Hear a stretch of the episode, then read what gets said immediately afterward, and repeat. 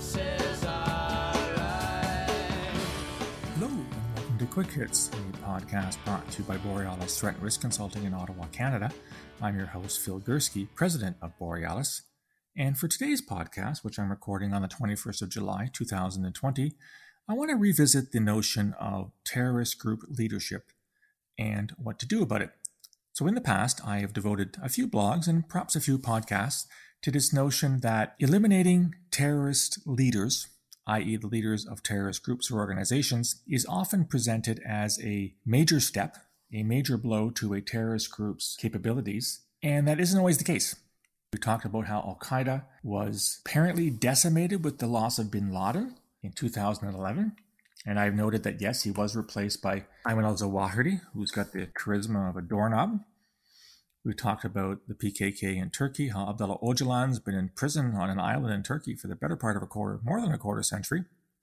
Yet the PKK is still around. We have the examples of things like the Sendero Luminoso, the Shining Path in Peru, which never really recovered from the imprisonment of uh, Abimael Guzman, who was their leader in the early 90s by the Peruvians. So I came across this story today, a little bit of a profile of the new leader of ISIS. You all recall, of course, that Abu Bakr al-Baghdadi was killed a few years ago by U.S. Special Forces, and he has been replaced by a man called Amir Mohammed Sayyid Abdurrahman al-Mawla, who has a couple of nicknames. One is the Professor, because of his background, and the other is the Destroyer. Sounds like a really bad video game or something from a science fiction film. He apparently has a reputation for brutality, and yet there's a lot about him that we don't know. This is from an article I got from France 24 website that talks a little bit about what we do know about him despite his rather enigmatic status.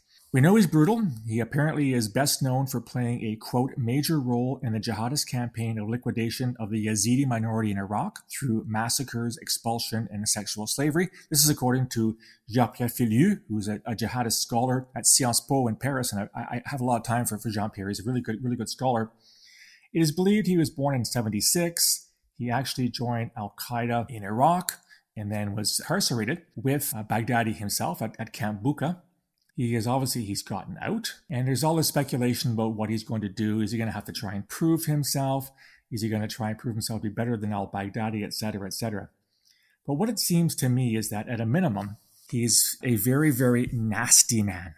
If you know anything about the Yazidis and what happened to them, I just saw a very emotional piece I think it was CBS News, about the young lady who won the Nobel Prize. Her name skips my mind right now for, for the Yazidi genocide. Really hard to watch without, without tearing up.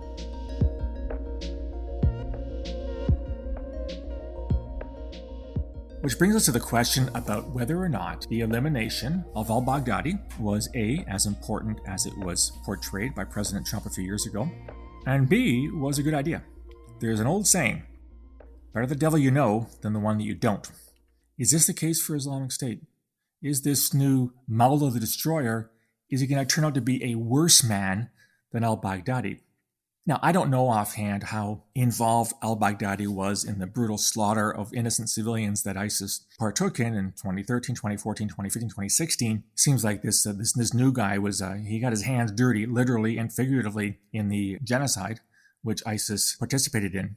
But it, it strikes me that it's not a good idea to replace what I thought was a more uh, sort of scholarly, ethereal al Baghdadi with this new guy, albeit the new guy also has a background. He apparently graduated from the Islamic Science College in Mosul in Iraq. He took on the role of religious commissary, and he was a, basically a Sharia jurist for Al Qaeda.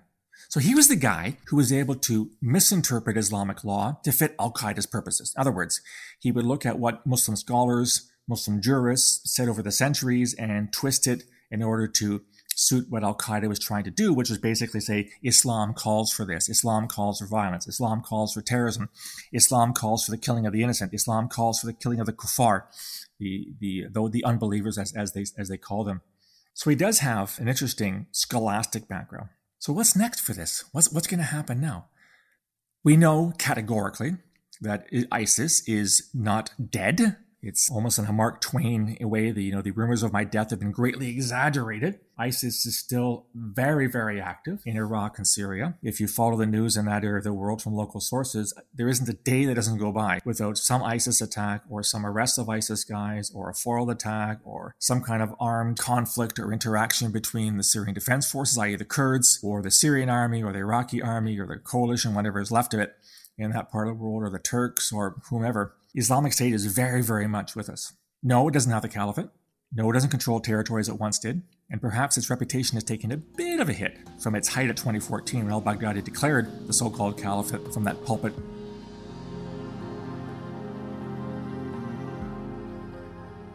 But I do think that we have to be very, very careful in looking at ISIS going forward.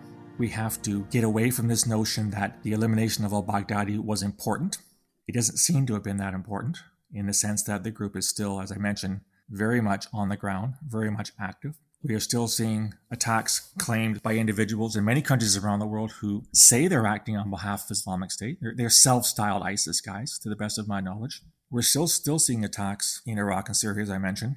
And now the guy running the show happens to be this Mawla the Destroyer, a guy that was behind the campaign to capture, kill, at least kill the men and the older women who weren't uh, good sexual victims or good sexual slaves. We all know what happened to the young girls and women that were became the so-called wives of the Islamic State fighters. They were brutally raped, gang raped in some cases. We've heard about the mass graves. This guy's now in charge. Unless he's turned a new leaf, unless he's had a come to Jesus, sorry, a come to Muhammad, sorry, a come to Allah moment, I can't see anything positive coming out of this new head honcho for Islamic State. The question then becomes, what do you do with him? So al-Baghdadi was able to get out. He, he, was released from Camp Bucca in Iraq. Americans had him. He was able to basically evade justice for a long time before special forces found him. Will this new guy have a similar career? Will be, he evade detection? Will he hide out? Will he be protected? Will he move very carefully? We know that uh, you know, with, with, bin Laden in the post 9 11 period, he was very careful about cell phone usage. He was very careful about his electronic footprint because he knew that the Americans, NSA, National Security Agency, the counterpart to where I worked at CSE, Communication Security Establishment, was looking for his cell phone signal, looking for his communications to triangulate where he was and to basically kill him. This will Mawla the Destroyer follow the same practice. How long will he remain in power? How long will he direct ISIS to carry out heinous acts of violence against innocent people? And what's his eventual fate? Will he be captured alive? I doubt that. Will he have his day in court? Like Saddam Hussein did. Remember him in the hidey hole when the Americans found him? I doubt it. This may come across as cruel and inhumane to some people, but what I'm hoping happens to Mawla the Destroyer is that one day he's going to find a Hellfire missile up his arse. In other words, he's going to get droned to oblivion. Some would say that's not justice. Some would say he should have his, his day in the docket to be able to defend himself. But a guy who is responsible for the rape and murder of tens of thousands of Yazidis, he's pretty well guilty of what he did. I don't think we need to waste money on a court case in this in, in this instance. And again, I'm not a big fan of, of, drone strikes. I think they do a lot of harm. As I think uh, airstrikes are the same way. I, I discussed this at length in my uh, second last book, An End to the War on Terrorism. So I'm not a military type. But for a guy like this, I think a hellfire is in his future. One less jihadi asshole to worry about, and a particularly brutal one at that. And yet, when he's killed, when he had when he has his day with oblivion, he'll be replaced by somebody else. Let's just hope it's someone as bland as Ayman al-Zawahiri for Al Qaeda, and not someone even more brutal than that.